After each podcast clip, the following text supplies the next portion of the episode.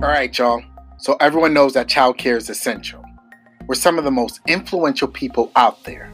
Yet, we are often overworked and underpaid. So, how can you work full time, have hobbies, show your friends and family love, self care, and also fine tune your skills and grow more in depth? That's where we come in. These Napcasts, 25, 30 minute segments, are designed to help you learn on the go, hear another perspective, spark debate, heck, even agree with us. But honestly, remind you that you're not alone. We live in a complex world, so allow us to challenge your perspective. So, are your headphones in? Did you turn the volume up? All right, now, good. Let's get it.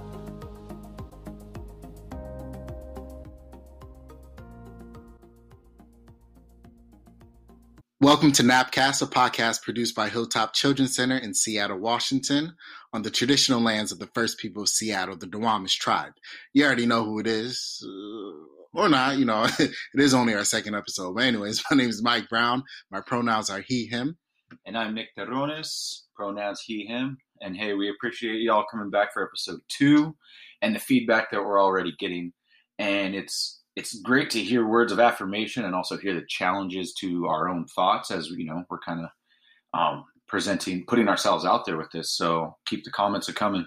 Definitely definitely. Yo and like we said in episode one one of our values you know in in between nick and i and at hilltop is learning in relationship with others and um, just being able to challenge one another sitting in that discomfort um, keeping a keeping an open heart and a mind is how we grow and how we unite as professions. So I appreciate y'all um, sending us that love, those questions, those thoughts, and allowing us to sp- expand your minds as well as expanding ours. So, all right, all right. last episode was about 35 minutes, and uh, we promised that these napcasts are only 25, 30. So let's see if we can get that a little bit closer this time, but no promises. You know, Nick and I always like to talk a lot. Um, so start the timer now, and let's get into today's episode. And today we we want to dive into our authentic selves, right? So what it looks like, how do we give ourselves permission to show up to work and be us, like like all of us, you know what I mean? 100% us. So as two males of color with tats and, and, and dreads looking like a whole snack. You know, can we say that? That ain't weird, right? No, I don't think so. Okay, go, go, go, go. But, but showing up to work with all of our identities and all of our vulnerabilities. So Nick, let's keep it a buck. Let's keep it a let's keep it a hundred. Let's keep it real. It's a scary world out there for us. My skin, my skin is black. My dreads are long. I got to build from playing college football. I'm perceived as a threat everywhere I go you're a Mexican Native American, you're battling two stereotypes on the daily. Our people are constantly underneath a microscope. Mm-hmm. So, with so much of our time spent underneath that, how does or how has that affected your interactions with others and your ability to get things done or simply exist within the childcare space? Yeah. You know, and I think you're saying it perfectly, especially these these days with the particular uh, administration in, in in leadership, quote unquote leadership mm. uh, in the government. Um, I do feel like there is a lot of that uh, microscope being put upon us. Um, and you know, it's definitely a mixed bag wherever I go with whoever I meet, and, and I've reflected about uh, on that lots of times in my life. And you know, um, one thing I've learned in, that I've learned from people in the Mexican American community is that I'm something called a pocho. And there are very, very definitions about what this is and how it's used to describe individuals. And the one that I embrace the most is that a pocho is an individual who has both Mexican and American heritage. Often, pochos lack fluency in Spanish, although some of us are working on that. And pochos carry a sense of pride in being able to navigate both cultures with some ease. We easily straddle the fence, so to speak, and can uh, dip our legs or, or, foot, if you will, into each wa- uh, cultural waters. Um, and like a lot of other people, we too illustrate and exemplify the reality, the actuality, and reality of the United States. That this country is made up of all kinds of people, brown, black, and every shade in between, who actually make this country great And for individuals listening to this, the term, especially you early childhood educators, the term code switching may come to mind. Absolutely. And in the linguistic sense, it's the ability to alternate between one or more languages in conversation. Although, in the human sense, I like to think of it as the ability to adapt to cultural situations. And children, you know, for example, do this between home and school. So, to answer your question, I feel like I'm always code switching. And for most of my life, I was never Mexican enough for some, and I wasn't white enough for others. And many times I fell into this racially ambiguous category. Hey, is that guy Asian? Is he Pacific Islander? What what is he? Um, and in my interactions with people, especially white people, I've had to read what they're reading of me. And in the past, when I was younger, I think I would uh, adapt and sort of act to their expectations because mm-hmm. I think you know sort of a, survival mechanism. Absolutely. Oof. And for my uh, ECE experience, I have all this going on, and being a man who works with young children and all the stereotypes that that carries. I never heard about that. and you know, all in all, though, at times I feel like I'm always having to prove something or disprove something. Mm. And hearing, you know, thinking about this question and hearing the answers just brings up so much so much emotions in me because I'm right there with you. Trying to figure out a space where I can keep it real and then trying to figure out how to operate in this field is emotionally draining. And that's usually before 9 a.m. even hits.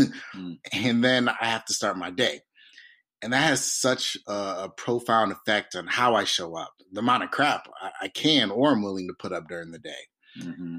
I have to constantly find myself in these odd spaces where I have to decide, all right, Mike, am I going to debate this topic, e- go to town on it, and be defined as this angry black male or the super sensitive one in the group, or I'm going to have to hold back and pick and wait another day and pick another battle, you know? Mm. So being in the space where you're always under a microscope daily doesn't just affect your job. For me, it affects your mentals, it affects your psyche. And the toughest thing I have done is try to explain that to coworkers, which is why I'm so appreciative of just hearing that from you. Like, I know we know that about each other, but hearing our similar struggles is why this Napcast was born. It's why we have a bond. It's why I call you my brother. And if it wasn't for COVID 19 right now, I'd give you a hug in solidarity, but you know what I mean? Let's keep six feet apart. and then uh, I'm going to just give you a nod. Appreciate it, Mike. so, unlike a ton of spaces we operate in, and this one, this one right here is special. I can literally and metaphorically let my hair down, and it's such a liberating feeling to just be vulnerable. So, I'm to ask you to lean into that right here with this next question, despite the fact that, you know, many of our friends, families, colleagues, partners are listening to this right now. So, day in and day out, which part of you do you leave at the door in order to survive? Mm. I mean, that, that's deep. So I'm gonna give you a minute to think about it. Um, since I created the questions, I already I already had a, a, second to to think about this. I'm gonna go first. You know, I personally have to leave so much of myself at the door. We work tirelessly as educators, admins, and various stakeholders to create a space where preschoolers can develop a sense of self. And so we can address the needs of our diverse learners and families. I mean, it's goal number one as described in our anti bias education. Mm-hmm. And, you know, that same energy is not spent on the environments we adults live in. We adults of color. We might lose that Zoom sponsorship we talked about in the last episode. but to keep it real, our, our industry is anti black. Mm-hmm. The disconnect is crazy when it comes to how we try to ensure our children of color, our black kids, are, are thriving and flourishing in schools, albeit we ain't great at that either. Mm-hmm. Yet we still perpetuate, and although it's not my personal lived experience, but I know it is of some, physical violence against blacks. Blacks are still on the receiving end of a linguistic oppression within within early child education, you know, symbolic harm, and of course, mm systemic and cultural racism. So I'm so aware of how my any deviation of grammar and pronunciation will land. And although English has many different forms, I have to leave that at the door. I have to leave part of my Afro Caribbean lingo at the door. Mm-hmm. Uh, I'm so in tune with the problematic construction of the role of black males. I have to water down my personality to not sound angry, argumentative, loud, emotional. So, Nick, throwing it back to you, which part of you do you leave at the door in order to survive? Yeah. Um, you know, there's definitely there's definitely a lot of ideas that are, sort of racing through my brain, even currently at this moment. Mm. And as you were talking, um, and I appreciate you, you know, really breaking that down for me of how of how you're perceiving it. But the last bit really resonates with me, and specifically, you know, um, sort of watering down our personality to mm. not sound angry or argumentative or loud or emotional. Um, and specifically the idea of pride comes to mind and i know that that is something a lot of my white friends and um, and, and, and it is sort of a maybe a stereotype good or bad that a lot of um, people of uh, of latino latinx latina heritage have or is stereotypically this sense of pride mm-hmm, right mm-hmm. And I think this concept of pride is a double edged sword. And mostly right now, I'm, I'm, I'm going to speak to the positive side of that sword. Um, I too have tended to become emotional and argumentative and maybe sounded angry and loud. All of that when I have felt proud about my own work and my own ideas yeah. and how they are, especially in the early childhood field, um, because I'm an anomaly in the early childhood field. And so there's a sense of pride in that. And I've had to find ways to water that down. And I think that is especially true and can happen to you when you're the only man and a man of color in a room or at a table of all white women. Mm-hmm. I mean, you might have probably felt that way. Just a bit. Just you know, every now and then. um, you can totally feel outnumbered and, and frankly ganged up on whether it's intentional or not, you know, and, and I know, and I got to give my colleagues um, and the people I work with the benefit of the doubt. I know that there's good intention, but there's still this feeling.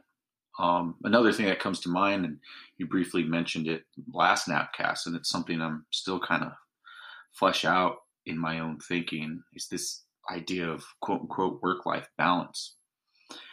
And I think, like a lot of people of color, especially our, our, our brothers and sisters and uh, that are uh, new to this country, and particular males in particular. Um, we, we're all told to work hard and to put in more effort than the next person. You know, this is how we could be successful. We have to do this. We have to do more. You know, hard work pays off. That whole kind of thing. Um, and and I have a sense of pride that this has carried me just fine so it's a little insulting when someone is more or less breathing down my neck to again quote unquote mm. find work ba- find work life balance or questioning the effort that I'm putting in after work hours. Mm-hmm. This is how I was raised, and so when you're telling me to leave that at the door, it you're you're telling me to leave a sense of my operating, my sense of being, and you know at the door. And historically, people of color have had to work harder and now I have to consider leaving that at the door. You know, and it, I mean, I can go on and on about about that, Mike. All right, so you're a man of values, of beliefs and truths, mm. and you live a life that's a genuine reflection of them. So when there's kids crying, your coworker and you disagree, you've had a spat with your fam, your family, and the day just seems like it's dragging on how do you reconnect with your authentic self? Can you give us like a glimpse of how you check back in with yourself to make sure you're still there? Yeah. Um, in the moment, this can really this can be hard, you know, because you're being flooded with with emotions, and and and the task to self regulate. But it's definitely worth the practice. Uh, I guess what I'm going to try to break down. Um, as soon as I'm feeling discomfort or unwanted feelings, all that heavy stuff, there's usually a manifestation that a physical manifestation that goes with it. And if I can name it, I name it out loud. And if not, I'll just write it down. Mm-hmm. And the idea behind this is to really give vivid language to put it on blast, put it in the spotlight. So I might write down or I might say to myself, my stomach is feeling warm. there's a buzz to it and it does not feel good. Or I'll notice my palms are feeling sweaty and my chest is starting to sweat. I'm feeling like I immediately sat into a hot tub. Then I'll try to just name that emotion or write it down. I'm feeling frustrated, embarrassed, whatever, whatever it is. And then I'll call out to myself what my part might be in that situation and how am I contributing to feeling a particular way. And when I identify those, I call them saboteurs, which I picked up that term um, from a book called Positive Intelligence. And I'll tell myself, oh, hey, there's that saboteur, the stickler, who came into this conversation. Yeah, you're making me feel this way. I see you there. I don't think there's space for you right now. Maybe another time, but now's not your turn. Or my biggest saboteur in the past and minimally now was self righteousness. And I would go through the same process of exposing self righteousness or whatever it is and exposing them as frauds that they are because they take away from your joy of being in a moment. And that's the idea is to really put a spotlight on these saboteurs when they enter the, sa- the stage, so to speak, um, because they thrive in darkness. They don't mm. want to be exposed. And when you call them out, they just shrink away. Mm. Something that struck me just now while listening to you is is your intentionality. Like you're you're checking in with your emotions. But it's not just that. You're also checking in with your mentals, your physicals, and the spiritual portion of you. And what did Marshawn Lynch say? You know, take care of your mentals, take care of your chickens. Yeah. You know, yeah, I really love his way with words. And, you know, I think just for people who, who may not know or may not be Seahawks mm-hmm. fans is mm um, or from Seattle is what I love about what he says is that you know what he always brings to the table. It's always succinct and very thought provoking, just like that. Take care of y'all chickens. What is that? I mean, if you think about it, it's, it's having everything in order to move forward. That's what I hear from it. Mm. Well, speaking of moving forward, uh, I think that it's dope that you have this willingness, this ability to connect your passion, your purpose, and your true self to the children's learning and help them see beyond their own classrooms, connecting in with the bigger picture. But bruh, death metal? like how? Why? Like you're pretty in, into the death metal music scene, so I guess just like help me help me wrap my mind around the connection between death metal, toddlers, and yourself, and, and why you decided to bring that part of your identity into the classroom. Yeah, I and I can. I'm only just picturing like people listening to this and their eyebrows raising. Like, did did Mike just say death metal and toddlers in the same sentence? Yeah. You know, it's funny. Earlier this year, um, I had a dad notice one of my death metal shirts and you know asked what the obscure writing had said. And usually, metal bands have some weird scrawled out way of presenting their name, and they're generally unreadable and uh, and you know it becomes more of a logo. And I told him who it was. I was like, "Hey, this is Cult Leader. This is this is one of my favorite like death metal bands." And and I only and I only know this because I had bought the shirt at one of their shows. Mm. I always go see them when they come to town. And the father then inquired, like, you know, yeah, he asked me what kind of metal it was, and I told him that they incorporate different kinds of metals of heavy metal music, uh, different genres of heavy metal, but they're mostly death metal and I brief, you know, briefly took him down the road of different kinds of heavy metal, and eventually said, uh, "Yeah, death metal was my favorite for whatever reason." he just kind of laughed and just said, "I'm so glad and love that you're a toddler teacher," and then he went to work. um, and and also I do I would like to say that I do uh, throw in a lot of hip hop. It's either death metal or hip hop people that mm. I'm like putting mm. on for the kids. um, but both me- metal music and toddlerhood, and I've done a lot of reflecting on this, are like really similar in nature. Hmm. They're raw, they're real, they're honest. There's a unabashed way of being, and there consists a harmonious sense of structured chaos. Oh, and they're and they're both best at their best when they're loud. So it sounds like my work desk. Okay, yeah. gotcha. Cool. yeah. And it's it's the kind of music that I love to listen to, that I play, watch live. Anyone who knows me, and as you said, you know, it's an integral part of my my being. It's helped me through a lot of stuff. Mm. Um, and children, you know, are, are going to have all their life to be drenched in the monotony of mainstream top 40 music. So why not Taylor Swift? why not get them headbanging for a small portion of their life? And these are new experiences, right? Yeah.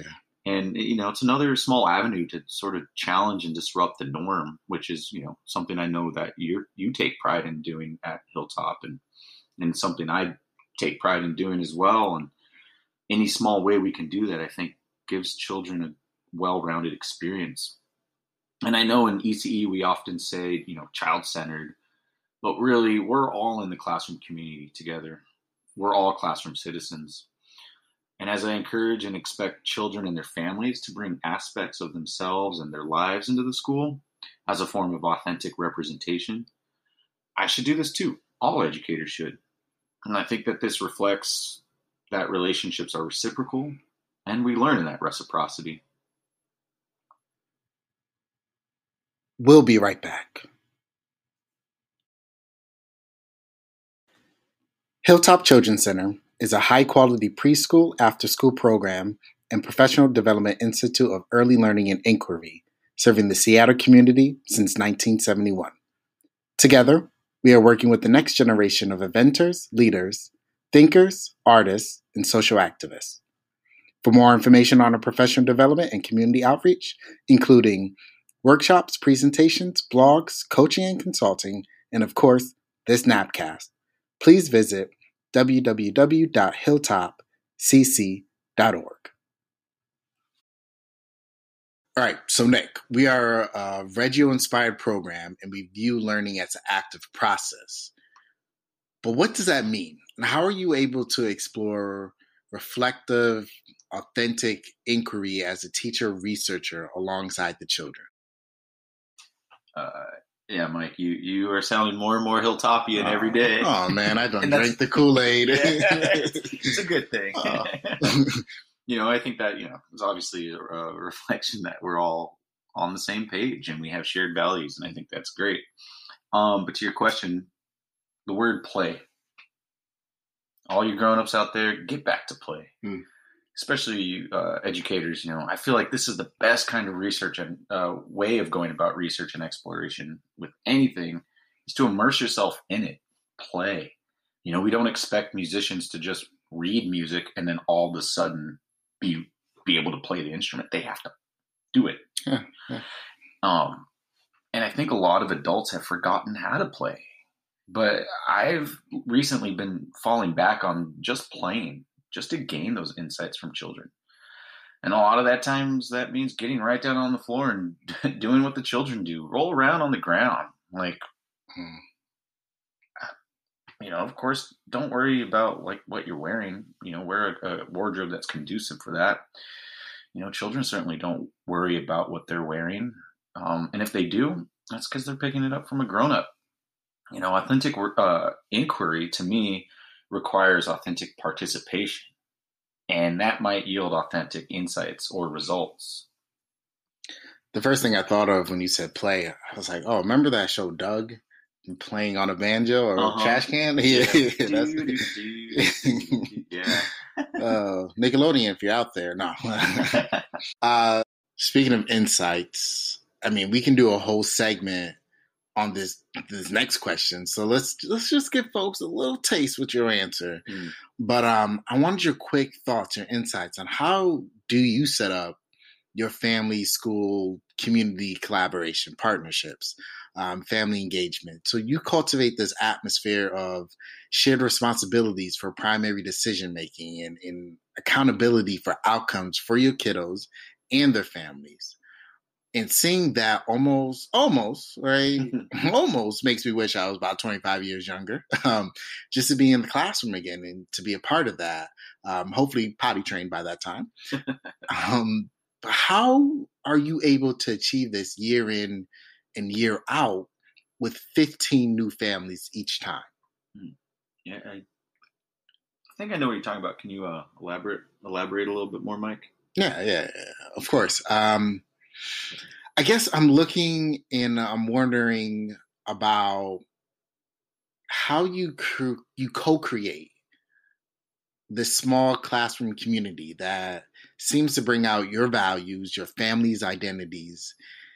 And each year, you're able to have this culture that's inviting, that's warm, authentic, and grounded in action and accountability in all parts. So it's not just the parents pointing the finger at you and saying, yo, why doesn't my child know how to spell their name? Or the child looking at the parents and saying, yo, man, potty train me. Like, what's going on? yeah. Yeah, okay, I hear you on that, my brother. Um and honestly it's it's leading with values and always falling back on that. And also pair that with what we know about child development. Uh, and with those heavy, mostly unwanted feelings, and when I'm feeling stuck, when those times arise, I try to slow down and see if what's happening actually aligns with my values. And that guides me. And not just my values, but the values my team and I have collectively conjured up. Uh, at the beginning of each year, we make these values known with the families that are entering our class, and we have those whole family gatherings, and we just lay it out there, and we share our lens of how we want our time to be together uh, with the families and and their children. And the last couple of years, we've been inspired by the New Zealand Ministry of Education's curriculum Te Whariki. If you don't know Te Whariki, go check it out. It's spelled T E W H A R I K I. Um, and it's based on this idea of mana, or mana could be uh, thought of as empowerment and it asserts that children are already coming into the classroom and world really competent with their own understandings of the world and how it works. And so it's up to us educators, curators of this classroom environment, to reflect that in our practices to support the children of where they're at. And as you've seen, Mike, uh, walking into our class, you could see um, right when you walk in the door, you see these a word and some questions that follow it. And there's five of them. And we have sort of used the Te Whariki to to shape our values around these. And the first one is well-being. Can I trust you? Second one is contribution. Is this place fair for us? The third one being belonging. Do you know me? Fourth one, communication. Do you hear me? And the last one, exploration. Do you let me fly?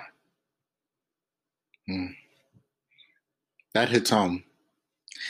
And it kind of just reminds me of this book I recently read by Dale Carnegie titled How to Stop Worrying and Start Living.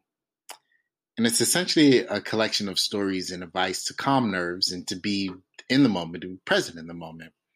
And one of the stories was about and I'm paraphrasing. It's basically about how one woman in the 1900s was ill ill stricken with grief because she never fit in and always tried to emulate others.